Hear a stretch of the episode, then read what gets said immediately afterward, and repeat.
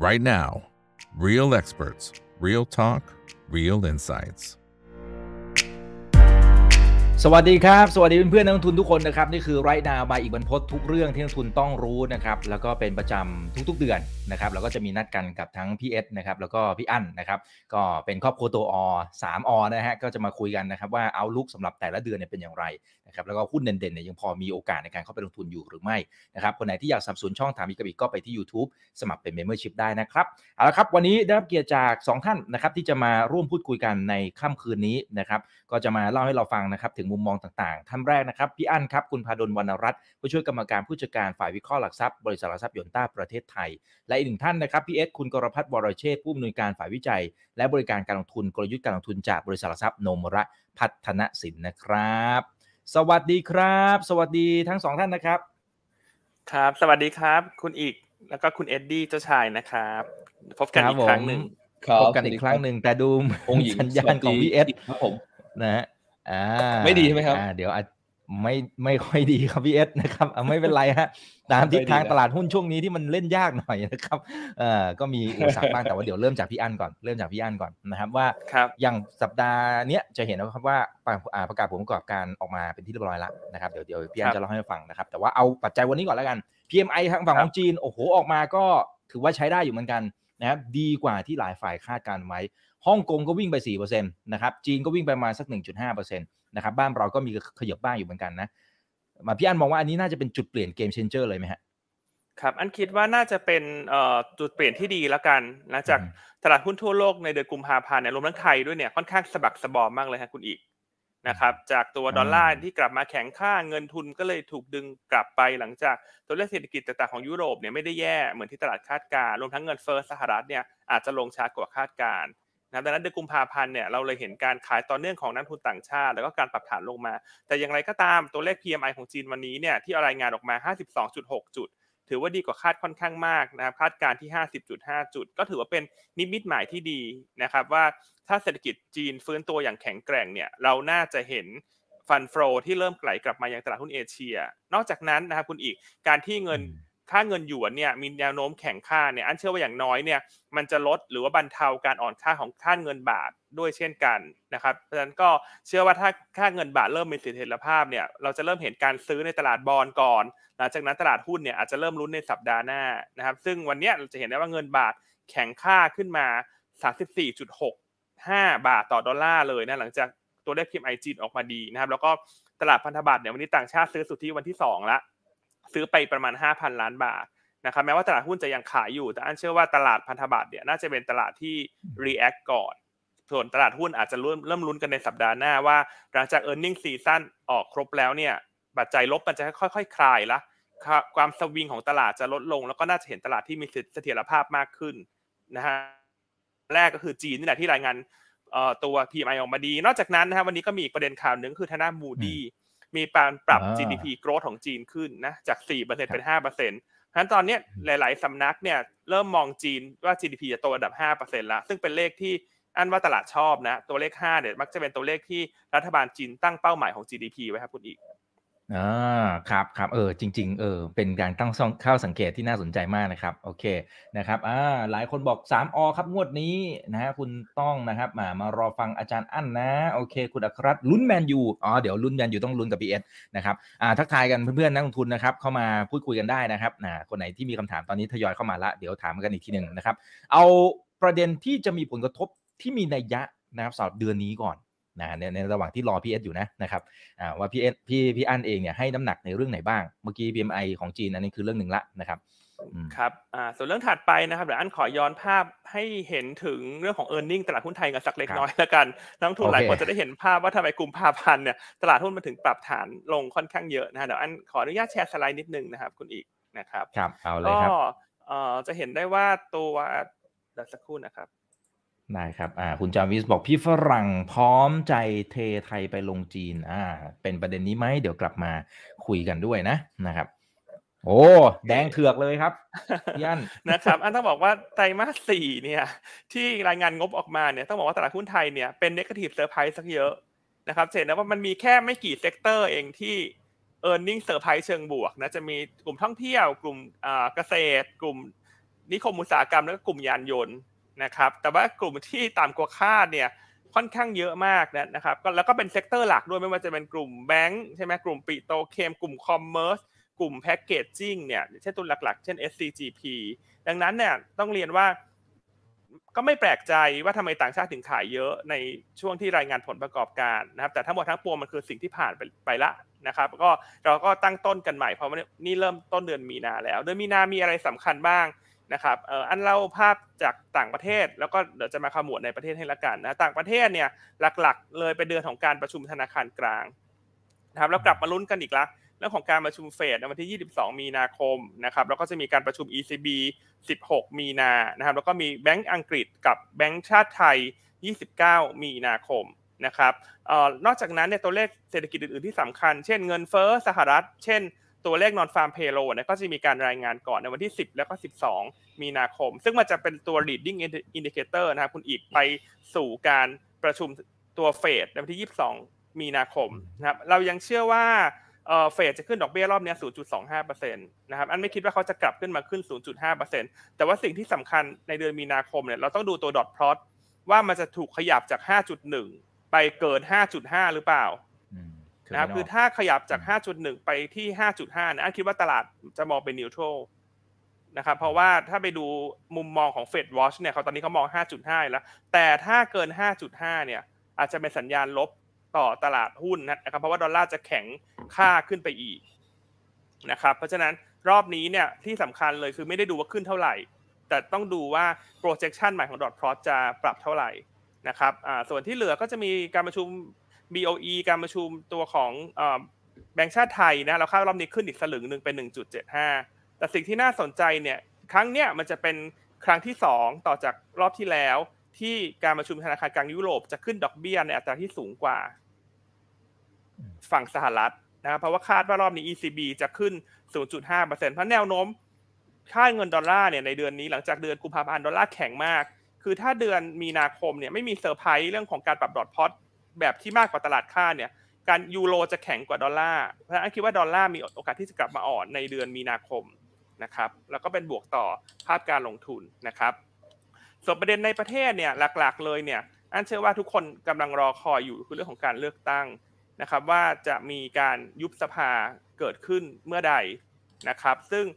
อันไปเอาค่าสถิติย้อนหลัง5ปีและการ5ครั้งล่าสุดในการเลือกตั้งเห็นได้ว่าจริงๆแล้วตลาดหุ้นไทยเนี่ยช่วงก่อนที่จะถึงวันเลือกตั้งเนี่ยเส้นสีแดงๆนี่คือวันเลือกตั้งนะครับอันนี้คือก่อนเลือกตั้ง45วันเห็นได้ว่าตลาดหุ้นไทยเนี่ยจริงๆไม่ได้ไปไหนไกลหรอกก่อนที่จะเดินหน้าสู่การเลือกตั้งเผลอๆจะไซด์เวย์ดาวน์ลงมาได้ซ้ำแต่เมื่อใดก็ตามเนี่ยที่เข้าสู่โหมดของการเลือกตั้งสัก1สัปดาห์เนี่ยตลาดหุ้นจะค่อยๆเริ่มขยับขึ้นละนะครับเพราะฉะนั้นตอนนี้เราก็คงรอความชัดเจนว่าช่วงกลางเดือนมีนาคมจะมีการยุบสภาหรือเปล่านะครับถัดไปนะเจนนะว่าถามว่ากลุ่มไหนจะขึ้นดีนะถ้าเราแยกเป็นรายเซกเตอร์เนี่ยก็เห็นได้ชัดว่าจริงๆหุ้นแต่ละกลุ่มเนี่ยมันจะไซด์เวย์ทูไซด์เวย์ดาวน์นะครับจนถึงช่วงใกล้เลือกตั้งแล้วถึงจะขยับขึ้นไปกลุ่มที่ขึ้นได้ดีเนี่ยจะเป็นกลุ่มของ ICT นะฮะกลุ่มของปิโตรเคมแล้วก็กลุ่มของคอมเมอร์สนะครับแต่ว่าถ้าเราจับจังหวะเนี่ยเจนได้ว่าหุ้นส่วนใหญ่แต่ละกลุ่มเนี่ยช่วงที่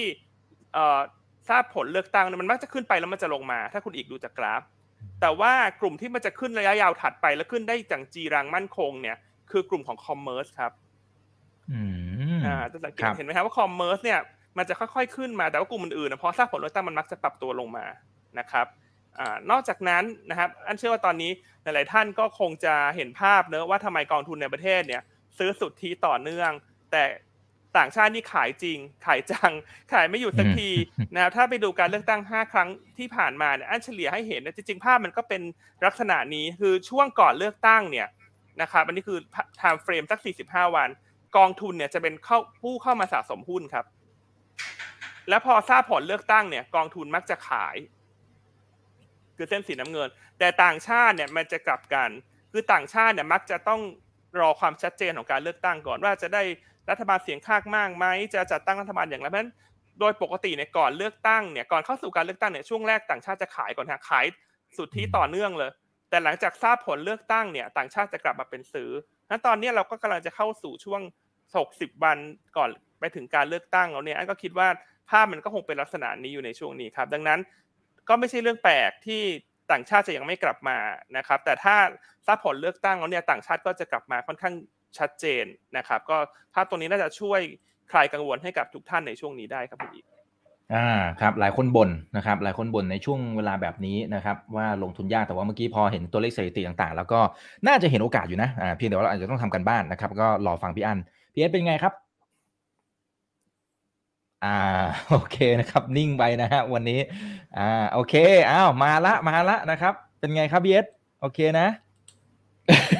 โอเคนะครับยังไม่รู้ว่าโอเคหรือเปล่าเมื่อกี้คุณพารุณพูดถึงไหนแล้วครับ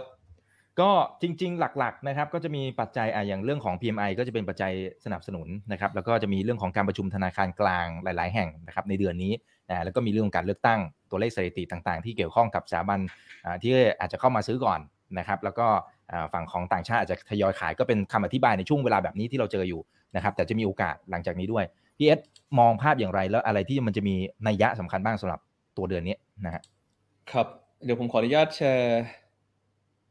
นิดนึงนะครับได้ครับ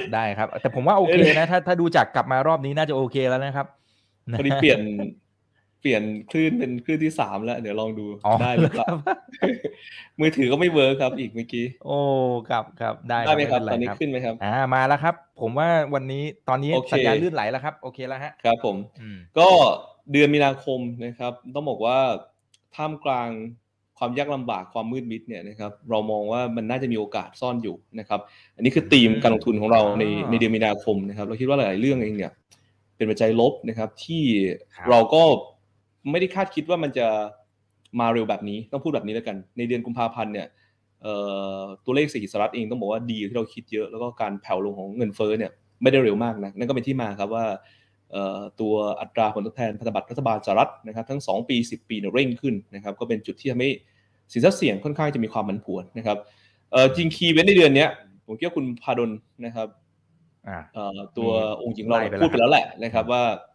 ตามเรื่องอะไรบ้างนะเรื่องเงินเฟ้อเรื่องการประชุมเฟดนะครับผมให้ดูคีย์แบบนี้ครับว่าคือเดือนนี้ผมคิดว่าเซตเองเนี่ยเป็นปลายของการปรับฐานแล้วนะครับภาพแรกก็คือตัว US Bond Yield เองนะครับตัว10ปีก็ขึ้นมาแถวๆเกือบจะ 4% ละนะครับแล้วก็ตัว2ปีก็ขึ้นมาเกือบ 5% นะครับสิ่งที่เราน่าจะเห็นแล้วกันนะครับเราคิดว่ามันมีประเด็นในเรื่องตัวการจ้างงานนอกภาคเกษตรเองเนี่ยนะครับที่เราคิดว่าภาพหนึ่งที่มันเร่งขึ้นมานะครับในเดือนมกราคมนะครับซึ่งเป็นตัวเลขที่รีพอร์ตเดือนกุมภาพันธ์เนี่ยนะครับมันเกิดจากการเร่งนะครับของการรีพอร์ติ้งของจีนนี่แหละนะครับภาคบริการเองเนี่ยมันต้องมีการเตรียมคนแบบเร่งตัวขึ้นมานะครับเพราะฉะนั้นตัวเลขระดับ 500,000 ตำแหน่งนะครับมันดูอาจจะเยอะเกินไปนะครับแล้วก็เดือนตัวเลขเดือนกุมภาพันธ์เนี่ยเราคิดว่าจะชะลอลงมานะครับนี่เป็นภาพแรกที่เรามองอันที่2เนี่ยเรามองเรื่องตัวแนวโน้มเงินเฟ้อนะครับในเดือนกุมภาพันธ์นะครับที่จะรายงานวันที่14มีนาคมเนี่ยจะหดตัวแบบเร่งขึ้นครับอีกนะครับทำไมถึงมองแบบนั้นเนี่ยต้องบอกว่าผลกระทบด้านราคาเนี่ยจะเริ่มมีผลละนะครับจะมีเริ่มมีผลกับตัวเงินเฟ้อทั่วไปนะครับในเดือนกุมภาพันธ์เยอะเพราะว่าเบสของราคาน้ำมันถ้าไปดูดีๆเนี่ยนะครับกุมภาพันธ์ปีที่แล้วแล้วก็มีนาคมปีที่แล้วเนี่ยสูงมากเช่นเดียวราคาอาหารนะครับขณะที่ปีนี้เนี่ยราคาน้ำมันต่ำกว่าเยอะเลยนะครับราคาอาหารก็ซอฟลงมานะครับเพราะฉะนั้นการหดตัวของตัวอินฟลักชันลงมาระดับประมาณสักต่ำ 6% เนี่ยนะครับน่าจะมีโอกาสเกิดขึ้นนะครับเพราะฉะนั้น2 ส่วนด้วยกันนะครับภาพของตัว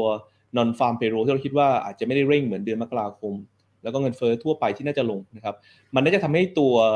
ภาพที่ออกมาเลยนะเฟดเองเนี่ยอาจจะ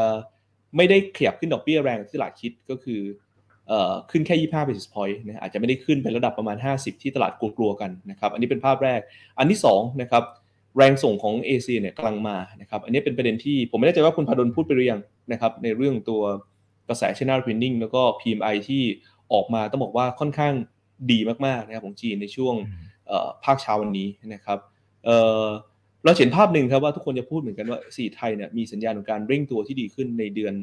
มกราคมนะครับต่อเนื่องถึงเดือนกุมภาพันธ์ภาพการส่งออกการบริโภคเริ่มกระเตื้องขึ้นนะครับแต่ว่าเราก็จะมี question เหมือนกันว่าอ้าวที่บอกว่าดีนะครับนักท่องเที่ยวต่างชาติจะเร่งขึ้นอะไรก็ตามแต่เนี่ยนะครับดูบัญชีเดือนสวัสดิ์น่าจะดีทำไม current account balance ของไทยในเดือนมกราคมถึงเละเทะขนาดนั้นนะครับติดลบระดับ 2,000 ล้านเหรียญนะครับมันเกิดอะไรขึ้นนะครับคือถ้าเราดูตัวเลขเฉยๆเนี่ยตกใจผมก็ตกใจครับนะครับ แต่พอไปดูในเชิงรายละเอียดเนี่ยนะครับจริงๆโนมูระเนี่ยเป็นค่ายที่มองว่าจะติดลบนะครับเดือนมกราคมแต่เรามองว่าจะลบระดับประมาณสัก100-500 ล้านเหรียญนะครับแต่คอนเซนซัสเองเนี่ยไปมองกันระดับ 1,000 ถึง 1,500 เป็นเซอร์พลัสนะครับอีกนะครับคือจริงเราเห็นอินดิเคเตอร์ว่าสัญญาณการส่งออกในแผ่วนะครับแล้วเราเห็นเหมือนกันว่าค่าเงินบาทในเดือนมกราคมมันเร่งแข็งค่าเร็วมันทำให้เกิดภาพหนึ่งครับคือ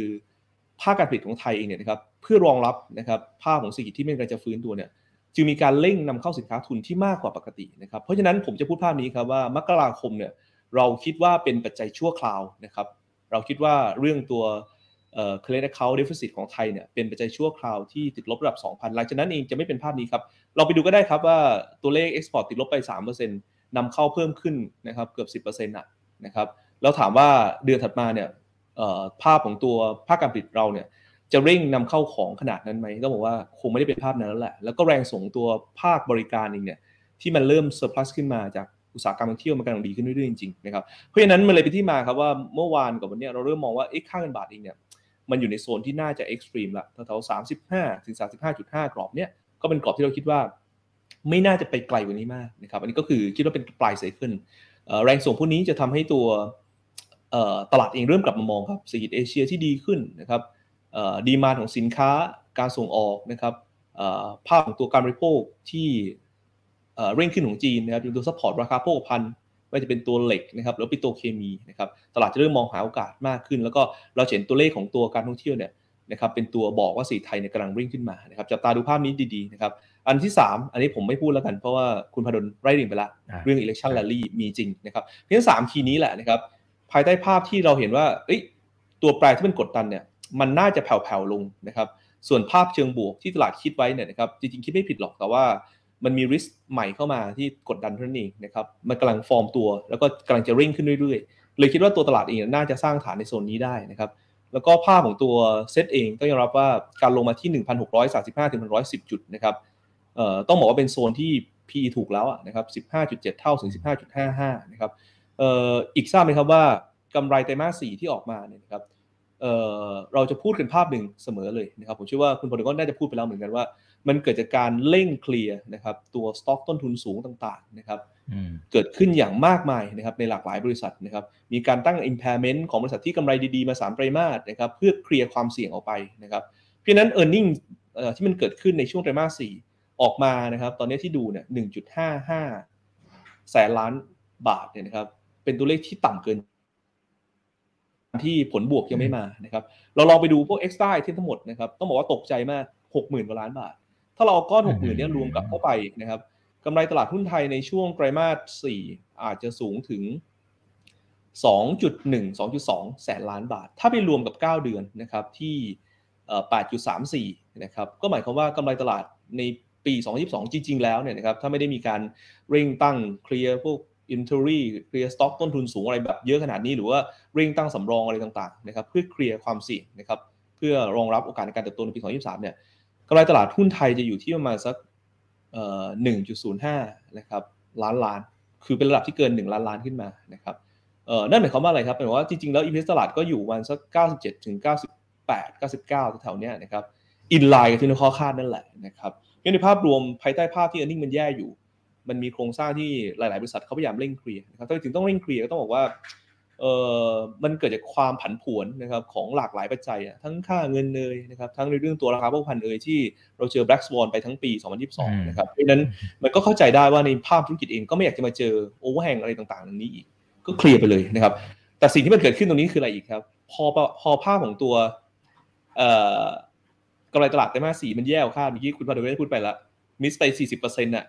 มิดซอยซับไป 4% นะครับเยอะมากนักวิเคราะห์จะทำอะไรครับเราจะคอนเซอร์เวทีฟมากขึ้นครับเราก็จะปรับประมาณการลงมาเรื่อยๆนะครับเพื่อคอนเซอร์เวทีฟมากขึ้นคือไม่อยากจะมิสอีกแล้วเพราะว่าเวลามิสเนี่ยการปรับโมเดลโปรเจคชั่นต่างๆมันเยอะนะครับมันก็จะทำให้ตัวกำไรตลาดในปี 2023 เองเนี่ยเป็นกำไรที่คอนเซอร์เวทีฟแต่ว่าเทรนด์ของการเติบโตกำลังมาข้อหมายคืออะไรโอกาสที่เราเห็น earning miss ในปี 2023 จะน้อยลงไปครับผมพูดภาพนี้เลยเพราะฉะนั้นโดยภาพรวมผมต้องบอกว่าการลงทุนนะครับตอนนี้มีโอกาสอยู่ก็เลยคิดว่ากรอบประมาณสัก 1,635 1,110 จุดเองเนี่ยน่าจะเป็นโซนที่นักลงทุนเองสามารถค่อยๆสะสมหุ้นได้นะครับแล้วก็เซตในกรอบของเดือน มีนาคมเนี่ยนะครับยังมองว่าน่าจะฟื้นตัวนะครับที่แนวต้าน 1,669 นะครับจนถึง 1,695 เป็นไฮเดิมที่เราทำไว้ต้นปีมีโอกาสนะครับส่วนซัพพอร์ตหลักก็ 1,600 จุดครับผมครับเพราะฉะนั้นมีมุมมองผมว่าคล้ายๆกันพอฟังดูแล้วเนี่ยคือปัจจัยมันเข้ามาเยอะพอสมควรแต่ว่ามันอาจจะมีบางช่วงที่อาจจะอึมครึมหน่อยนะฮะแต่มันมีโอกาสซ่อนอยู่อันนี้รอติดตามนะครับเราเพิ่มแป๊บเดียวนี้เราคุยกันประมาณ20กว่านาทีแล้วเพราะฉะนั้นเดี๋ยวผมขอให้พี่อั้นไปดูที่ตัวแรกเลยนะครับตัวแรกสำหรับหุ้นเด่นๆนี่ครับเขาบอกว่าโอเคเข้าใจปัจจัยแล้วแต่ขอหุ้นเลยได้ไหมใจเย็นๆเย็นๆเพื่อนๆนะโอเคทักทายกัน 1,100 ท่านนะครับกดไลค์กดแชร์ทุกช่องทางเลยนะครับมาเลยฮะตัวแรกมาที่ตัวหุ้นนะหุ้นในวันนี้ที่อันเลือกมาเนี่ยสำหรับเดือนมีนาคมเนี่ยอันจะเน้นหุ้นที่ไตรมาส 4เป็นบอททอมไปละนะครับโดยเฉพาะอย่างยิ่งถ้ามีการเคลียร์สต็อกเคลียร์เอ็กซ์ตร้าไอเทมต่างๆเนี่ยอันเชื่อเป็นนิมิตหมายที่ดีละที่จะเห็นการเทคออฟขึ้นไปของกำไรในไตรมาส 1นะครับตัวที่1อันเลือกกลุ่มของเครื่องดื่มครับคุณอีกเรื่องของโอสถสภานะครับถามว่าทำไมชอบโอสถสภาต้องบอกปีที่แล้วเนี่ยโอสถสภาเนี่ยเป็นปีแห่งมรสุมคืออันที่1คือเขาเป็นคนเดียวที่ขึ้นราคาขาย M150 เป็น12 บาทขณะที่คู่แข่งเนี่ยทิ้งเขาไว้กลางทางฮะไม่มีใครขึ้นตามคือโอสถสภาเนี่ย M150 เนี่ยเขาเป็น Market Leader ของธุรกิจเครื่องดื่มชูกำลังงั้นโดยปกติทฤษฎีทางการตลาดเนี่ยถ้า Market Leader ขึ้นเนี่ยคนที่เป็น Follower มักจะขึ้นตามใช่ไหมครับเพราะว่าต้องการส่วนของอัตรากำไรที่มันดีขึ้นแต่ก็กลายเป็นว่าอีก2รายปีแล้วไม่ขึ้นฮะยืนอยู่กับที่ปล่อยให้อสถสภาขึ้นไปคนเดียวสิ่งที่เกิดขึ้นคืออะไรครับทำให้เขาเสียส่วนแบ่งตลาดหรือ Market Share ให้กับกระทิงแดงไปค่อนข้างเยอะเสียไปถึง 7% เลยใช่ไหมครับอันนี้คือมรสุมข้อที่1ข้อที่2ต้นทุนขึ้นต้นทุนหลักๆของโอสถสภาคือต้นทุนพวกค่าแก๊สเรื่องปีที่แล้วเนี่ยไม่ว่าใครก็ตามก็โดนหมดเพราะว่าเรื่องของวิกฤตยูเครนกับรัสเซียเนี่ยมันเป็น Black Swan ที่คนไม่ได้คาดคิดไว้นะครับแต่ว่าปีนี้เนี่ยเราเริ่มเห็นจุดเปลี่ยนแล้วครับหลังจากงบไตรมาส 4ออกมาเนี่ยก็ดีกว่าคาดการเล็กน้อยแต่ว่าไตรมาส 1เนี่ยอันเชื่อว่าจะเห็นการ Take Off ขึ้นไปของกำไรในแง่ Q on Q ละเพราะว่ากระทิงแดงวันที่1มีนาคมคือวันนี้แหละขึ้นราคาไป12 บาทละนะครับคือเครื่องดื่มชูกำลังเลยมี3ยี่ห้อหลักคือ M150 กระทิงแดงแล้วคาราบาวนะครับวันนี้ไล่เรียงตาม Market Share เลยนะฮะซึ่งตอนเนี้ยกระทิงแดงขึ้นไป12 บาทละและสิ่งที่โอสถสภาจะได้กลับคืนมาคือ Market Share นะครับเพราะว่าตอนที่ราคามันต่างกันเนี่ยอันเข้าใจว่าคนก็ไปกินกระทิงแดงมากขึ้นแต่ตอนเนี้ยพอ Market Share มันกลับมานะครับรวมทั้งตัวของต้นทุนของแก๊สธรรมชาติที่ลดลงเนี่ยดังนั้นผลประกอบการปีนี้ของอสถสภาเนี่ยอันเชื่อว่า Q on Q เนี่ยจะโตทุกไตรมาสส่วน Year on Year เนี่ยน่าจะโตเด่นในครึ่งปีหลังเพราะว่าไตรมาส1ที่กำลังจะออกเนี่ยอาจจะยังไม่โตเยียร์เพราะไตรมาส1ปีแล้วฐานยังสูงแต่พอมันไล่ระดับขึ้นไปของ Earning เป็นขั้นบันไดขึ้นเนี่ยครึ่งปีหลังจะโตทั้ง Year และ Q นะครับจุดเด่นของอสถสภาคือฐานะการเงินแข็งแกร่งเป็น Net Cash Company งั้นปีนี้เนี่ยความเสี่ยงทั่วโลกคือดอกเบี้ยอาจจะอยู่ในระดับสูงค้างยาวนานกว่าที่ตลาดคาดการไว้เพราะฉะนั้นโอสถสภาเนี่ยผลกระทบค่อนข้างจำกัดเพราะว่าเป็น Net Cash Company นะครับนอกจากนั้นเนี่ยยังเปิดโอกาสให้เขาทำ M&A ฮะคุณอีกคือจากการที่เราไปคุยกับผู้บริหารมาล่าสุดเนี่ยเขาบอกว่าปัจจุบันเนี่ยอยู่ระหว่างคุยดีล M&A อย่างน้อย2ดีลซึ่ง1ใน2ดีลเป็นดีลที่มีไซส์ขนาดใหญ่และอยู่ในธุรกิจที่เกี่ยวข้องกันนะครับซึ่งถ้าดีลดังกล่าวปิดได้สำเร็จเนี่ยตอนนี้จะเป็นอัพไซด์ที่รวมไว้นะครับดังนั้นโอสถสภาเนี่ยอันที่เราคิดว่าตอนนี้น่าสนใจเขางบไตรมาส 4ที่ไม่ดีออกไปละไตรมาส 1จะฟื้นตัวนะฮะมาร์จิ้นจะเร่งตัวขึ้นจากต้นทุนแก๊สที่ลดลงได้ Market Share กลับมาเพราะฉะนั้นโดยรวมปีนี้เราคาดว่ากำไรของโอสถสภาจะโตถึง 54% นะครับก็เป็นหุ้นที่อันคิดว่าปลอดภัยดาวไซด์ก็น้อยนะฮะฐานะการเงินก็แข็งแกร่งธุรกิจก็เชื่อมโยงไปกับการเลือกตั้งนะนักท่องเที่ยวจีนเข้ามาการเลือกตั้งเกิดรวมเป็นตัวหนุนกลุ่มเครื่องดื่มนะครับก็เลยเลือกโอสถสภาราคาเป้าหมายเราให้ไว้ที่36 บาทแต่ยังไม่รวม M&A ถ้ารวมดีล M&A เนี่ยน่าจะขึ้นไปได้สัก40 บาทครับครับโอเคนะครับอันนี้ตัวแรกนะครับก็น่าจะผ่านพ้นพวกข่าวร้ายต่างๆไปละนะครับมาเลยพี่เอสนะครับผมตัวแรกนะฮะครับเดี๋ยวขออนุญาตแชร์นิดนึงนะครับได้ครับ คุณแจนบอกแฟนคลับพี่อั้นค่ะอ้าวพี่อ้วนก็มาไหนอ้าวไปไหนละไหลไปแล้วนะครับคอมเมนต์ไหลไปแล้วนะฮะพี่อ้วนบอกว่าอะไรตามติดเลยครับมุมมองพี่อั้นพีเอสนะครับมีซินเนอร์จีมากคู่นี้นะแปลว่าอะไรครับก็จริงเดือนมีนานะครับเราแนะนำหุ้นนะครับ7ตัวเหมือนเดิมนะครับปีที่แล้วก็ถือว่าโชคดีนะครับรีเทิร์นชนะตลาดมาหน่อยๆเซ็ตลงไปนะครับเกือบ 3% นะครับนี่7ตัวรอบนี้ก็จะมีอมตะกาฟเอเนจีนะครับมีอิชิซัปเป้มีเครื่องดื่ม2ตัวนะครับมี Barrier แล้วก็SCB นะครับรวมถึงตัวหุ้น CRC นะครับอันนี้ก็เป็นพอร์ต7ตัวนะครับหลายๆคนลองไปทำบ้านดูแล้วกันนะครับว่าทำไมเราถึงชอบ7ตัวนี้นะครับผมพูดถึงธีมก่อนนะผมว่าธีมตอนนี้เป็นธีมหน้าร้อนแล้วก็น้องๆทีมกลยุทธ์ก็สรุปข้อมูลให้ดูครับว่าตามปกติแล้วเนี่ยช่วงหน้าร้อนนะครับของไทยเองเนี่ยจะเริ่ม1มีนาคมนะครับและปีนี้คือลานิญานะครับเป็นช่วงที่เราจะเผชิญลานิญาหลังจากที่เราเจอภาวะฝนเยอะกว่าปกติมา3ปีปีนี้จะเป็นปีที่เราร้อนมากเป็นพิเศษครับนะครับน้องๆในทีมก็เลยลองทำให้ดูครับว่าถ้าเกิดซื้อหุ้นนะครับในช่วงนะครับหน้าร้อนนะครับแล้วก็ขายหลังหน้าร้อนสักเดือนหนึ่งนะครับคือสิ้นเดือนมีนาคมเนี่ยจะเห็นไหมครับว่าจริงๆแล้วเนี่ยหุ้นในกลุ่มอิงพวกเครื่องดื่มนะครับหรือว่าอิงพวกหน้าร้อนเองนะครับเป็นกลุ่มที่มักจะเพอร์ฟอร์มเลยเนี่ยอย่างพวกเครื่องดื่มโดยรวมก็ขึ้นกัน 4% 5% กันนะครับพวกโรงแรมเองก็ขึ้นเยอะนะครับแล้วก็หุ้นที่อิงพวกวัสดุก่อสร้างว่าช่วงหน้าร้อนก็วัสดุก่อสร้างก็จะขายดีนะครับในช่วงก่อสร้างด้วยก็จะมักจะเพอร์ฟอร์มนะครับโดยโอเวอร์ออลจริงๆแล้วหุ้นซัมเมอร์เพลย์เนี่ยรีเทิร์นเฉลี่ยสูงนะครับ 5% ดีกว่าเซ็ตนะครับเพราะเซ็ต5ปีหลังเดือนมีนาคมเองขึ้นแค่ประมาณสัก 3% เองนะครับในภาพรวมเองก็บอกว่าการวางโพซิชั่นหุ้นในกลุ่มพวกนี้น่าสนใจแหละแต่ถามว่าเอาตัวไหนดีนะครับที่ผมเห็นด้วยคุณพาดลนะ OSP เนี่ยเป็นหุ้นที่น่าสนใจเพราะว่าเป็น market leader แล้วก็ปีนี้น่าจะเกณฑ์ market share จากปีที่แล้วเสีย market share นะครับเป็นจุดที่เขาจะเทิร์นแล้วล่ะนะครับถือว่าเป็นหุ้นที่มี upside risk เลยล่ะนะครับแต่ตัวแรกที่เราเลือกตัวนี้นะครับเราเป็นตัวอิชินะครับวันนี้หลายคนก็จะเห็นว่าเขาเปิดตัวนะครับพรีเซนเตอร์คนใหม่มาร์คต้วนนะครับสำหรับตัว product ของตันซันซูนะครับตันซันซูในปีที่แล้วเนี่ยเป็น product ที่เข้ามาใหม่แล้วก็ต้องบอกว่าสร้างเซอร์ไพรส์นะครับต้องบอกว่าครั้งแรกที่เรามีการชิมนะครับตันซันซูเองก็ต้องบอกว่าเรารู้สึกว่า product เนี่ยน่าจะขายดีนะครับแล้วก็เช็คกับทางบริษัทก็ต้องบอกว่าบริษัทเองก็เห็นนะครับทิศทางยอดขายรายเดือนเนี่ยนะครับเลเวลระดับประมาณสัก60ถึง100ล้านนะครับต่อเดือนในช่วงที่เปิดตัวแรกๆต้องบอกทำได้ดีทีเดียวนะครับมันเหมือนจะเป็นตัวที่เป็น product champion ตัวใหม่ได้นะครับแล้วปีนี้เขาก็เอาตัวพรีเซนเตอร์ที่เป็นแม่เหล็กด้วยนะครับหลายๆคนก็รู้จักคุณมาร์คต้วนนะครับ FC เกาหลีก็จะเห็นเลยว่าชื่นชอบกันมากนะครับเขาก็ตั้งเป้าว่ารายได้เนี่ยประมาณสัก600ล้านบาทน่าจะทำได้ซึ่งเราดูแล้วว่าน่าจะมีโอกาสทำได้นะครับ600ล้านบาทถามว่าเยอะไหมก็ประมาณสัก 10% ของรายได้อิชินะครับเพราะฉะนั้นปีนี้เป็นปีที่ผลการอิชิเองนะครับฟอร์มแพทเทิร์นที่ดีมาตั้งแต่ปลายปีและปีนี้ earning จะเร่งขึ้นนะครับทั้งในเรื่องตัว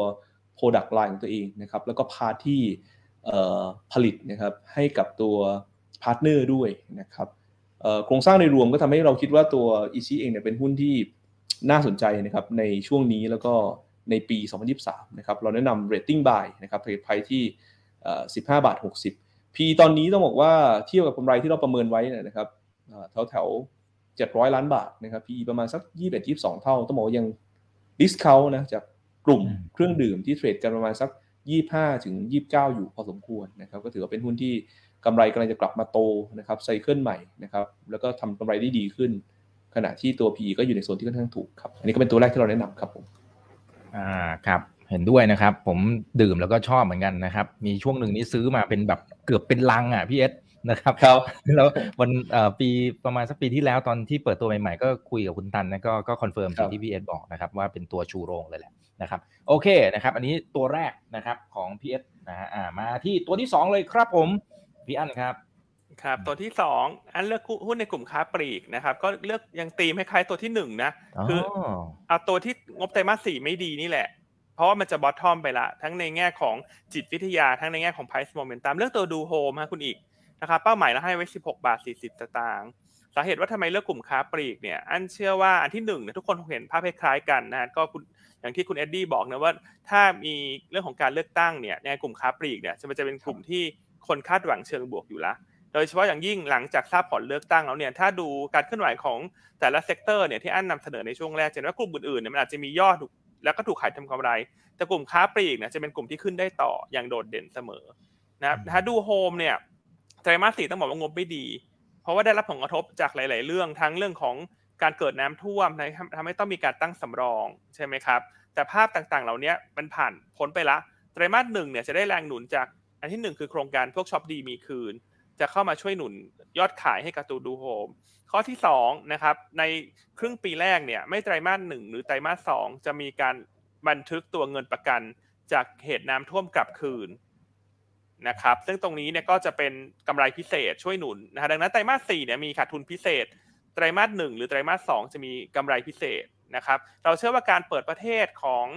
จีนการที่นักท่องเที่ยวจีนเข้ามาเนี่ยถามว่าดูโฮมทำไมได้ประโยชน์ดูโฮมได้ประโยชน์เพราะว่ามีสาขาในต่างจังหวัดค่อนข้างเยอะโดยเฉพาะยิ่งเมืองที่เป็นเมืองท่องเที่ยวนะครับเพราะฉะนั้นพอมีคนกลับมาเที่ยวเนี่ยพวกธุรกิจโรงแรมร้านอาหารร้านบริการจะซ่อมแซมหรือว่าตกแต่งให้ร้านค้าหรือโรงแรมเขาเนี่ยมันสวยงามมากขึ้นเพื่อที่จะดึงดูดนักท่องเที่ยวเข้ามานะครับเพราะฉะนั้นหลายท่านจะถามว่าทำไมนักท่องเที่ยวมาดูโฮมได้ประโยชน์ก็คือคำตอบคือตรงนี้คือเราจะเห็นการซ่อมสร้างเพิ่มเติมนะครับนอกจากนั้นเนี่ยถ้าดูในแง่ของ Same Store Sales Growth เนี่ยเราคาดว่าไตรมาส 2เนี่ยตัวดูโฮมเนี่ยน่าจะฟื้นตัวอย่างโดดเด่นเลยเพราะว่านักท่องเที่ยวต่างชาติน่าจะเข้ามาเยอะขึ้นในไตรมาส 2เพราะเป็นช่วงของเทศกาลสงกรานต์ด้วยนะครับนอกจากนั้นเนี่ยดัชนีราคาสินค้าเกษตรนะครับแล้วก็รายได้เกษตรกรยังโตอย่างต่อเนื่องเลยนะก็ล่าสุดเนี่ยก็ยังโตอยู่ 4% ในเดือนมกราคมนะครับรวมทั้งการขยายสาขาของดูโฮมเนี่ยก็ยังมีแผนที่จะทำต่อเนื่องในปีนี้นะครับเราคาดว่าปีนี้เนี่ยถ้าดูหุ้นในกลุ่มค้าปลีกทั้งหมดเนี่ยต้องบอกว่าดูโฮมเนี่ยน่าจะมีการเติบโตของกำไรสูงสุดในกลุ่มเลยนะครับเราประเมินกำไรไว้ที่เติบโต 88% นะครับสำหรับดูโฮมในปีนี้เป็น 1,500 ล้านบาทนะครับก็ถือว่าเป็นหุ้นที่โกรทดีผ่านจุดแย่สุดไปแล้วนะครับแล้วก็ถ้ามีกำไรพิเศษจากการบันทึกรายได้เงินประกันกลับเข้ามาเนี่ยก็จะยิ่งช่วยหนุนเซนติเมนต์นะครับก็เลยเลือกตัวดูโฮมเป็นตัวที่2ในกลุ่มค้าปลีกครับครับตัวแรก OSP ตัวที่2ดูโฮมนะครับโอเคนะฮะพี่ยุ้ยก็มาบอกแฟนคลับพี่อั้นนะโอเคนะครับต้องเป็นแฟนคลับอยู่แล้วแหละนะครับโอเคแล้วก็มีแฟนคลับพี่เอสมาเติมเหมือนกันนะฮะคุณสุขสิทธิ์คุณแจนนะครับแฟนคลับพี่อั้นพี่เอสนะโอเคแล้วก็นี่มีคนปากหวานด้วยบอกว่าชอบคู่นี้นะครับโดยเฉพาะมารายการคุณอีกนะ2ท่านนี้เนี่ยลงตัวมากๆโอเคนะฮะเดี๋ยวส่งของไปให้แล้วกันนะครับโอเคมาเลยครับพี่เอสตัวที่2ครับจริงๆดูโฮมคุณอั้นน่าสนใจมากนะครับเพราะว่าจริงๆไซเคิลราคาเหล็กเนี่ยน่าจะบอททอมมาดูโฮมก็เป็นคนที่ได้ประโยชน์เชิงบวกด้วยนะครับเอาล่ะเดี๋ยวอีกตัวที่2ผมก็มานี่แหละครับซัมเมอร์เพลย์นะครับมีปูไปแล้วก็เครื่องดื่มอีกตัวหนึ่งก็ยังเป็นแซปเป้นะก็ยังเป็นหุ้นที่เราแนะนำต่อเนื่องนะครับคือภาพรวมเองต้องบอกว่าไตรมาส 4เนี่ยนะครับ earning เป็นจุดสูงสุดใหม่นะครับของไตรมาส 4นะเป็นจุดที่เรียกว่าอะไรไตรมาส 4ที่ดีสุดของเทียบกับช่วงไตรมาส 4ด้วยกันนะครับในอดีตเลยนะครับกำไรเนี่ยทำได้ถึง154ล้านบาทนะครับภาพรวมเองเราเห็นสัญญาณตัว margin ที่ดีขึ้นเรื่อยๆนะครับแล้วปี2023เองเนี่ยสิ่งที่เราเห็นนะครับคือการขยายกำลังการผลิตนะครับและราย product นะครับอย่างต่อเนื่องนะครับแล้วก็ยอดขายนะครับของในต่างประเทศที่เขาทำตลาดมาโดยตลอดเนี่ยนะครับมันอยู่ในจุดเร่งตัวนะครับทั้งฝรั่งเศสอังกฤษนะครับแล้วก็อินเดียแล้วก็ห้างดังๆหลายๆที่เองเนี่ยนะครับมี product นะครับตัวสเป้วางนะครับขายอย่างต่อเนื่องด้วยภาพแบบนี้เราคิดว่าแนวโน้มกำไรเนี่ยยังไม่เจอจุดพีคแน่ๆนะครับอันที่2นะครับปีนี้เป็นปีที่ต้นทุนวัตถุดิบลงอันนี้เครื่องดื่มทุกคนได้หมดนะครับแต่จุดที่น่าสนใจเรื่องนึงที่คนอาจจะกังวลกันว่าค่าเงินบาทในเมื่อเรามองว่าเดี๋ยวมันจะกลับมาแข็งนะครับจะกระทบไหมนะครับจริงๆเนี่ยเท่าที่เราดูนะครับ FX เฉลี่ยของตัวสเป้ปีที่แล้วเนี่ยประมาณสัก 34.1 นะครับก็ต้องบอกว่าเลเวลก็แถวๆนี้แหละนะครับแล้วก็ทางบริษัทเองเนี่ยนะครับมีทีมในการบริหาร hedging ค่าเงินค่อนข้างดีนะครับซึ่งช่วงที่ค่าเงินขึ้นมาใกล้ๆ35เนี่ยเขาพยายาม hedge position ไปเยอะเลยนะครับงั้นก็ทำแบบนี้ไปเนี่ยผมคิดว่าภาพรวม FX เองจะไม่ใช่เป็นปัจจัยลบของตัว SCAP นะครับขณะที่ยอดขายเร่งแน่ๆก็มีความเป็นไปได้เข้ามาจีนเองอาจจะทรงๆหรือบวกๆได้หน่อยๆนะครับเร่งขึ้นมาขณะที่ยอดขายน่าจะเร่งขึ้นนะครับในภาพรวมเราเลยมองว่าตัว SCAP เอง ในปี2023นะครับฐานกำไรเนี่ยยังน่าจะเติบโตนะครับเร่งขึ้นมาอีกนะครับแถวๆ 14% 15% นะครับตัว non profit อยู่ที่ประมาณสัก760ล้านบาทนะครับจุดเด่นของสเปกนิดนึงคือ PE ที่ถูกนะครับแต่ที่กำไรโตเร่งตัวมาจากปีที่แล้วนะครับแล้ว earning เนี่ยยังไม่เจอระดับครับในภาพรวมเราคิดว่า valuation เองเนี่ยนะครับน่าจะค่อยๆถูกดีเลทขึ้นนะครับในภาพรวมตอนนี้เราปรับ target price ขึ้นมาอยู่ที่64บาทสำหรับตัวสเปกครับผมครับโอเคนะครับขอบคุณมากนะครับตัวที่2เซเป้นะครับตัวแรกอิชินะฮะโอเคนะครับตอนนี้คำถามมาล้นทะลักเหมือนกันนะครับทักทายเพื่อนๆนักทุนนะครับ 1,700 ท่านนะกดไลค์กดแชร์ทุกช่องทางเลยนะครับ YouTube TikTok อย่าลืมไป follow ด้วยพี่อั้นมาเลยครับตัวที่3นะฮะครับตัวที่3อั้นเลือกหุ้นในกลุ่มนิคมอุตสาหกรรมนะครับคุณนี้คือตัวของ WSAนะครับอันเชื่อว่าปีนี้เนี่ยน่าจะเป็นปีทองของนิคมอุตสาหกรรมนะครับหลังจากปีที่ผ่านมาเนี่ย WSA เนี่ยปิดดีลใหญ่ได้ละในการขายที่ดินให้กับ BYD นะครับแต่อันนั้นเพิ่งจะเป็นจุดเริ่มต้นของการเคลื่อนย้ายฐานทุนหรือว่าองค์คาพยพของกลุ่มธุรกิจ EV Car นะปีนี้เนี่ย WSA เนี่ยน่าจะมีโอกาสได้ลูกค้ายานยนต์รายใหญ่อีก2รายนะครับรายที่1เนี่ยน่าจะเป็นซัพพลายเออร์ที่จะตามผู้ประกอบการจีนเข้ามานะครับซึ่งน่าจะมียอดขายที่ดินเนี่ยประมาณสัก300ไร่สำหรับ1รายที่เป็นรายกลางๆนะฮะแต่ว่ารายใหญ่เนี่ยที่อยู่ระหว่างคุยเนี่ยถ้าปิดดีลได้เนี่ยน่าจะได้ยอดขายที่ดินใกล้เคียงกับที่ขายให้ BYD เลยนะซึ่งน่าจะเกิดครึ่งปีหลังนะฮะเราถ้าขายได้เนี่ยน่าจะได้สัก600ไร่มันแค่รวม2รายนี้เนี่ยก็ 1,000 ไร่ละนะเทียบกับเป้าหมายทั้งปีของเขาปีนี้เนี่ยในสำหรับการขายที่ดินในเมืองไทยเนี่ยสัก 1,600 กว่าไร่นะครับอันเชื่อปีนี้ WSA น่าจะทำได้ตามเป้าค่อนข้างแน่สำหรับยอดขายที่ดินนะครับสาเหตุเพราะอะไรที่1คืออันเชื่อว่าจีนกับสหรัฐเนี่ยปีนี้การกระทบกระทั่งกันน่าจะรุนแรงขึ้นเพราะว่าทั้ง2ประเทศเนี่ยไม่ต้องไปดูแลเรื่องโควิดในประเทศตัวเองละเพราะฉะนั้นปีนี้จะเป็นปีแห่งการแย่งชิงความเป็นเจ้ามหาอำนาจกันนะครับดังนั้นมันจะทำให้เกิดการเคลื่อนย้ายฐานการผลิตออกมานะครับซึ่งประเทศที่ได้ประโยชน์เนี่ยปกติจะเป็นเวียดนามกับไทยนะครับแต่ว่าตอนนี้อันว่าเศรษฐกิจเวียดนามเนี่ยดอกเบี้ยสูงภาคอสังหามีปัญหากำลังซื้อเริ่มหดตัวมันก็กลายเป็นว่าไทยอาจจะดูดีกว่าเพราะว่าไทยเนี่ยเป็นประเทศที่ดอกเบี้ยอยู่ในระดับต่ำการฟื้นตัวของภาคบริโภคเริ่มเห็นชัดเจนแล้วเราได้แรงหนุนจากท่องเที่ยวเยอะนะครับอันนี้คือเหตุผลข้อที่1ข้อที่2เนี่ยถ้าเราไปดูยอดการขอ BOI นะครับคุณอีกเห็นได้ว่าปีที่แล้วเนี่ยให้ดูตารางด้านขวามือยอดขอ BOI เนี่ยที่ชะลอลงไปตั้งแต่ช่วงโควิดเนี่ยมันเริ่มกลับขึ้นมาแล้วฮะปี2020 21 22นะครับสีฟ้าคือยอดขอสีส้มคือยอดอนุมัติเห็นได้ว่ายอดอนุมัติ BOI เนี่ยขึ้นมาอย่างต่อเนื่องนะปีที่แล้วเนี่ยมีมูลค่าอนุมัติ 600,000 ล้านบาทนั่นหมายความว่าจะมีการซื้อที่ดินนิคมอุตสาหกรรมรออยู่อีกค่อนข้างเยอะเลยนะครับก็เลยคิดว่าปีนี้เนี่ยตัว WSA เนี่ยอันเชื่อว่าเขาเป็นหุ้นเด่นอยู่แล้วในนิคมที่มีจุดเด่นเรื่องของ EV Car นะครับเราคาดกำไรปีนี้อาจจะโตไม่มากนะประมาณ 8% แต่เราคิดว่าอาจจะมีตัว Upside Risk ให้กับตัวของ WSA นะนอกจากนั้นเนี่ย WSA เนี่ยก็มีจุดเด่นด้วยเพราะว่ามีรายได้จากธุรกิจ utility ต่างๆมีการลงทุนในธุรกิจ data center ต่างๆซึ่งเหล่านี้ล้วนต่อยอดให้กับ WSA นะครับก็เลยเลือกตัว WSA เป็นตัวเด่นตัวที่3ให้ราคาเป้าหมายที่4.55 สตางค์ครับครับโอเคนะครับอันนี้คอนเฟิร์มจากที่พี่อั้นบอกนะครับผมมีคุยกับผู้ประกอบการมาก็เนี่ยครับเดี๋ยวน่าจะมาหลายเจ้าเลยนะครับPS ครับมาเลยนะฮะตัวที่3ครับก็จริงคุณพาดลนะครับองค์หญิงของเราปูไว้หมดแล้วโอเคโอ้หน้าพาสวัสดีครับผมก็แค่มาเสริมนะครับเพราะว่าใจตรงกันครับชัดเจนว่ากระแสของการเคลื่อนย้ายฐานผลิตเนี่ยนะครับตอนนี้เราได้เปรียบนะครับแล้วก็เราเคยคุยกันไปช่วงปลายปีต้นปีนะครับกับอีกไว้ว่าอยากให้ดูนิคมยาวๆนะครับเพราะว่าในช่วง4ปีข้างหน้าเนี่ยโครงสร้างพื้นฐานของไทยจะชิฟต์ขึ้นอย่างมีนัยสำคัญนะครับเพราะว่าโปรเจกต์27ล้านล้านเนี่ยนะครับมันจะทยอยแล้วเสร็จกว่า 80-85% นะครับแล้วประเทศไทยเนี่ยเป็นประเทศที่ในแง่นโยบายนะครับหลักๆที่มีการ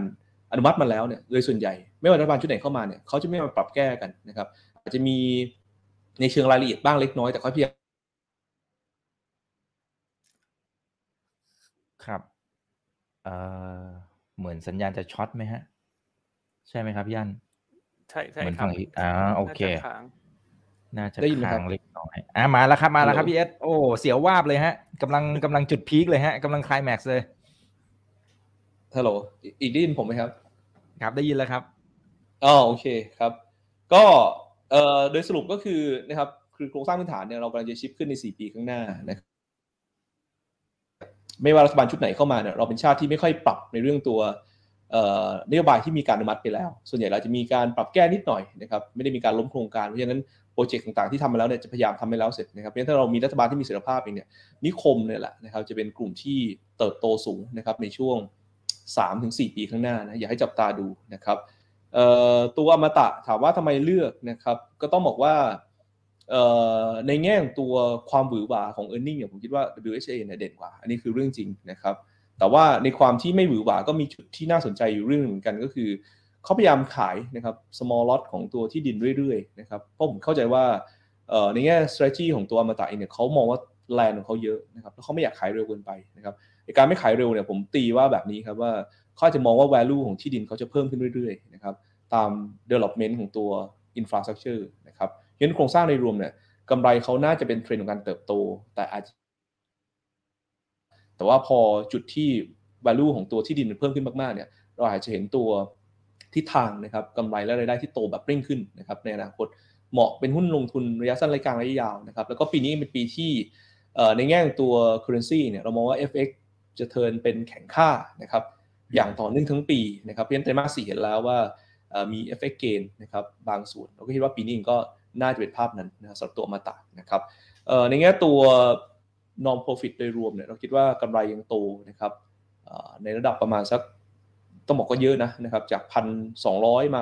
1,700 นะครับแล้วก็ยังมี upside risk ที่เรายังไม่ปรับเข้ามาอีกเยอะพอสมควรนะครับเพราะฉะนั้นตัวอมตะเองเป็นตัวหนึ่งที่เป็นหุ้นที่มี upside risk ในแง่ประมาณการนะครับ target price ที่เราวางไว้อยู่ที่25 บาทนะครับก็จะมี upside ตรงนี้พอสมควรเลยทีเดียวครับผมครับโอเคนะครับอมตะนะฮะเพราะฉะนั้นของพี่อั้นก็เป็น OSP ดูโฮมแล้วก็วานะครับถ้าของพี่เอสคืออิชิตันนะครับเซเป้แล้วก็อมตะนะครับยังไงเพื่อนๆก็ไปทำกันบ้านเพิ่มเติมด้วยนะนะครับโอเคนี่คุณไอซี่นะครับคุณไอซี่ส่งซูเปอร์สติ๊กเกอร์มาให้โอ้ขอบพระคุณมากนะฮะแล้วก็บอกว่าพี่อั้นช่วยวิเคราะห์แสนสิริให้หน่อยนะฮะก่อนหน้านี้ก็ขึ้นมาตามที่วิเคราะห์ไว้แล้วนะครับแต่มันยังมีโอกาสไปได้อีกไหมครับตัวแทนบอกว่าทั้งสองท่านไม่เลือกเป็นท็อปพิกนะครับแต่เตือนใจมากเนี่ยวัยรุ่นแต่เตือนใจนะครับแซนซิลิอันคิดว่าโมเมนตัมยังดีอยู่นะครับเพราะว่าถ้าดูกำไรที่ออกมาเนี่ยออกมาดีมากๆเลยนะครับราคาหุ้นก็ PE ไม่แพงนะประมาณ 7-8 เท่าแล้วก็นอกจากนั้นเนี่ยปีเนี้ยแซนซิลิประกาศเปิดตัวโครงการใหม่เนี่ยทำระดับสูงสุด New Record High เลยนะครับเพราะฉะนั้นก็ถ้ามองประเด็นเรื่องของ valuation ไม่แพงเงินปันผลก็ดีนะแสนสิริแล้วก็หลักๆเลยเนี่ยอันว่ามันเป็นหุ้นที่เกาะไปกับการเลือกตั้งครับไม่ว่าจะเป็นแสนสิริหรือว่าตัว SC นะครับ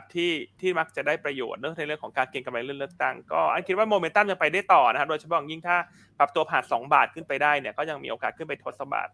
สอบ2.20 บาทก็เป็น1ในตัวเลือกที่อันคิดว่าถ้าเมื่อใดก็ตามที่มีความชัดเจนเรื่องเลือกตั้งเนี่ยเช่นยุบสภา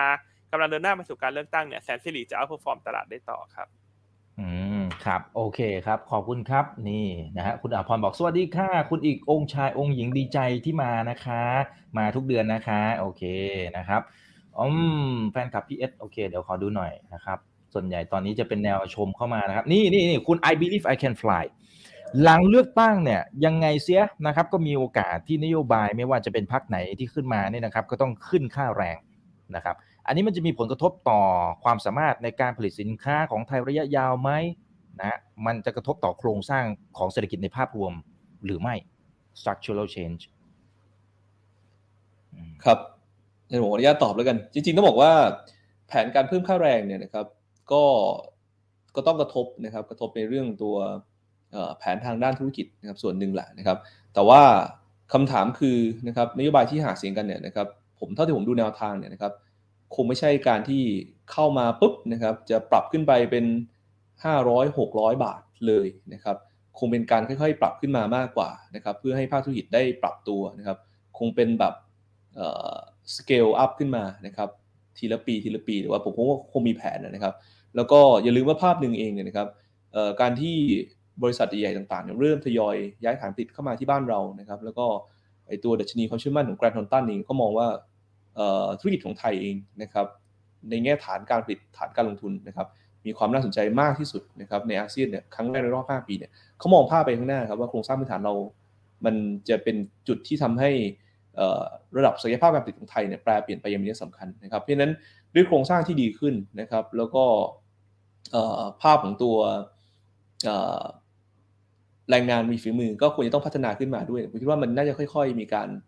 ปรับขึ้นอยากค่อยเป็นค่อยไปมากกว่านะครับขณะที่ประเทศใหญ่หลายๆประเทศเองอย่างเช่นจีนณจุดปัจจุบันเองเนี่ย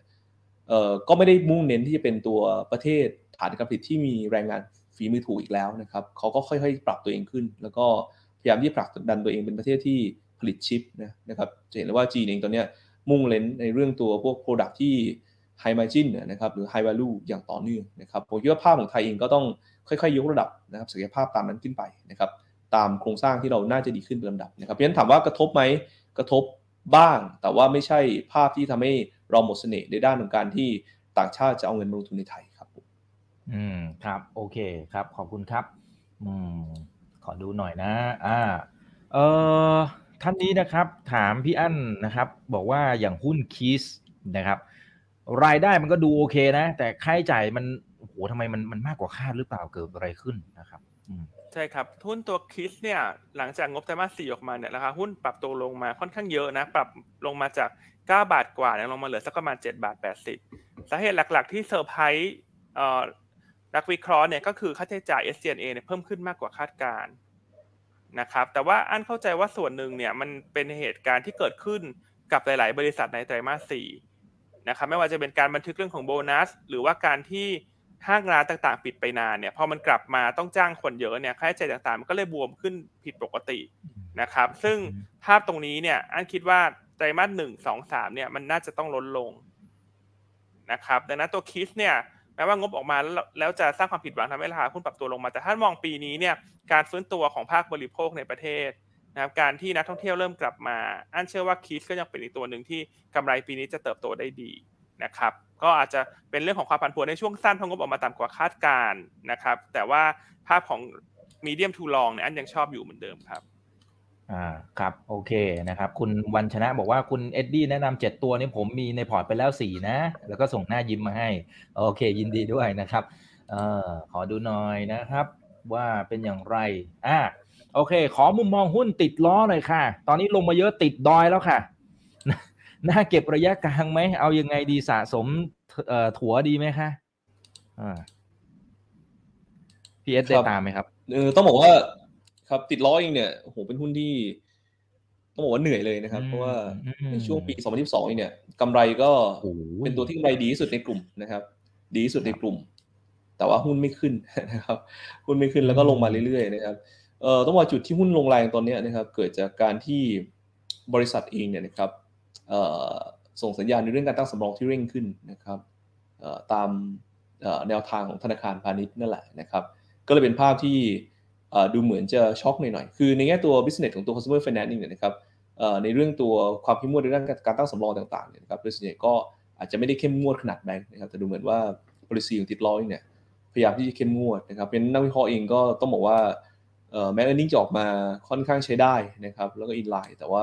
เจอภาพที่position อาจจะสูงกว่าที่คิดเนี่ยนะครับมันเลยมีการต้องมีการประมาณการกันใหม่นะครับเพราะฉะนั้นฐานกำไรเองเนี่ยนะครับอาจจะต่ำกว่าที่คิดนะครับในปี2023หุ้นก็ต้องลงมาฐานใหม่นะครับตอนนี้เนี่ยต้องบอกว่าทั้ง Consensus View และของเราเองเนี่ยนะครับก็แนะนำunder review กันนะครับก็คือรอประเมินใหม่สำหรับตัวติดล้อก็คงไม่ใช่หุ้นที่เป็นbest fit ของ industry นี้ตอนนี้นะครับเพราะฉะนั้น Reaction เองเนี่ยต้องรอให้ราคาหุ้นนะครับมีการซึมซับปัจจัยลบตัวนี้นะครับไปเต็มที่ก่อนแล้วเดี๋ยวค่อยประเมินอีกทีหนึ่งว่า valuation จริงน่าจะเข้าตรงไหนนะครับสำหรับตัวติดล้อครับผม โอเคนะครับน่าจะได้อีกท่านละ1คำถามนะครับคุณเบนซ์นะครับบอกว่า KJL ที่พี่อั้นแนะนำเนี่ยโอ้สุดยอดเลยครับกราบนะ 2-3 วันนี้แบบโอ้โหวิ่งกระฉูดเลยนะครับขอกราบงามๆสัก3ทีนะครับโอเคขอดูคำถามนะตึ๊ดโอเคมีโอกาสไปต่อไหม KJL มีอีกท่านหนึ่งมาพอดีเลยโอ้มันแรงมากนะพี่อั้น KJL นี่ใครดูรายการเราเมื่อเดือนที่แล้วนี่น่าจะยิ้มนะฮะ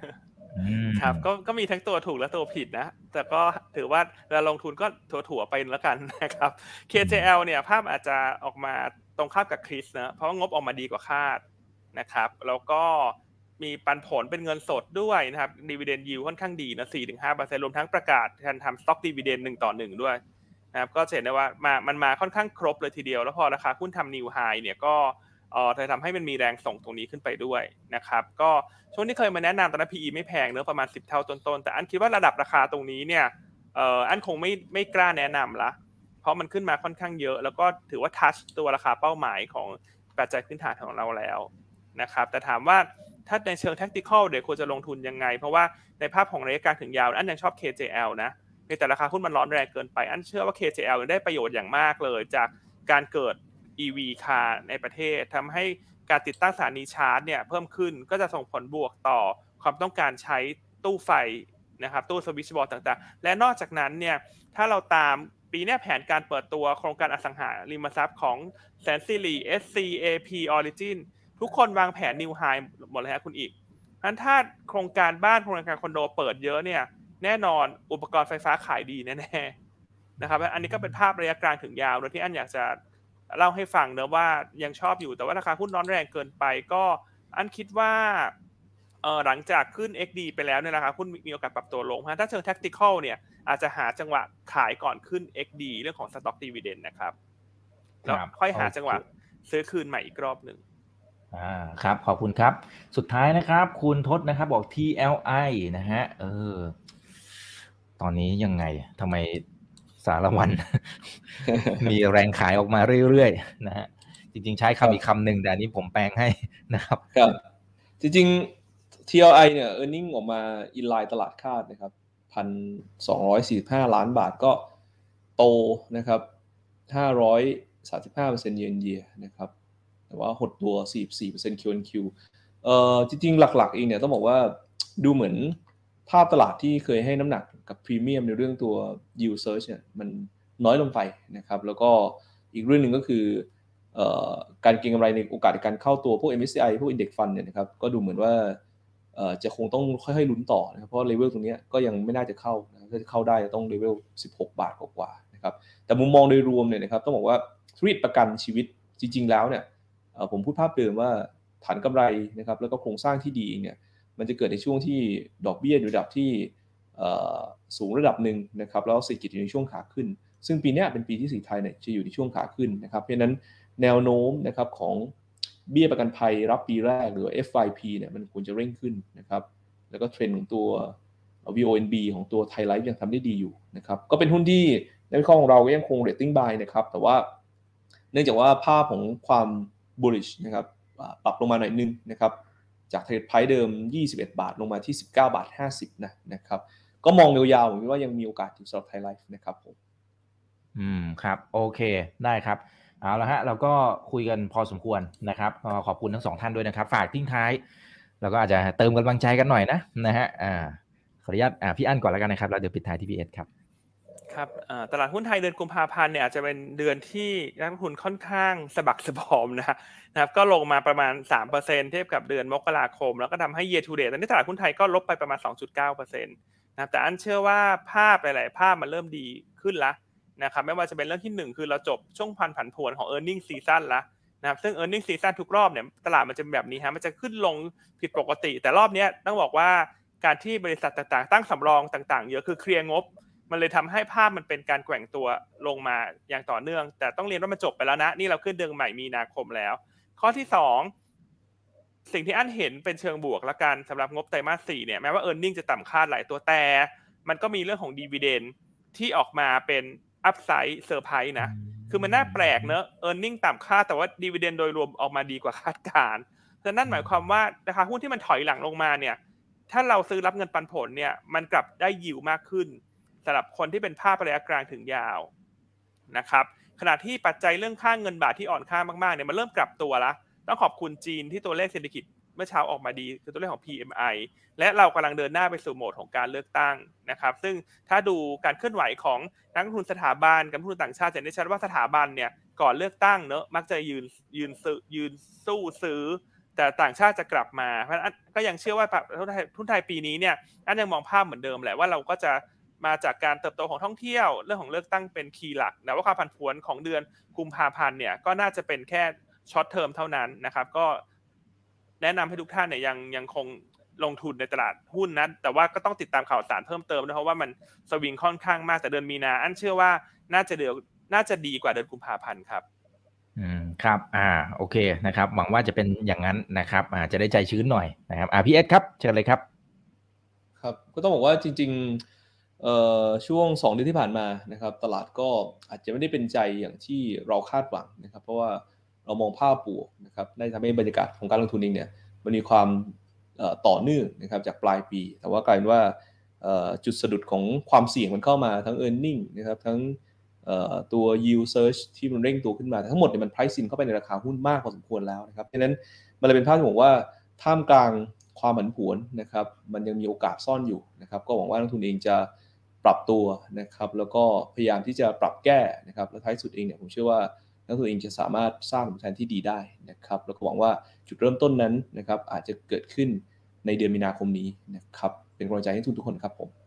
ครับสู้ๆครับขอบพระคุณมากครับขอบพระคุณทั้งสองท่านด้วยนะครับไว้เดี๋ยวขออนุญาตเชิญเข้ามาพูดคุยดีๆแบบนี้เพิ่มเติมนะครับขอบคุณครับสวัสดีครับผมส่วนครั้งหน้าเป็นเรื่องไหนเดี๋ยวรอติดตามนะครับก็ขอบคุณ 1,800 ท่านที่ยังอยู่ในค่ำคืนนี้ด้วยนะครับกดไลค์กดแชร์ทุกช่องทางครับวันนี้สวัสดีทุกท่านครับ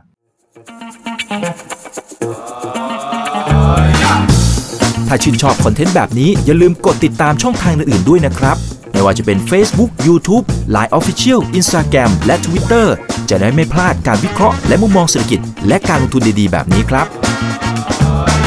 อย่าลืมนะครับว่าเริ่มต้นวันนี้ดีที่สุดขอให้ทุกท่านโชคดีและมีอิสรภาพในการใช้ชีวิตผมอิกบรรพต ธนาเพิ่มสุขครับ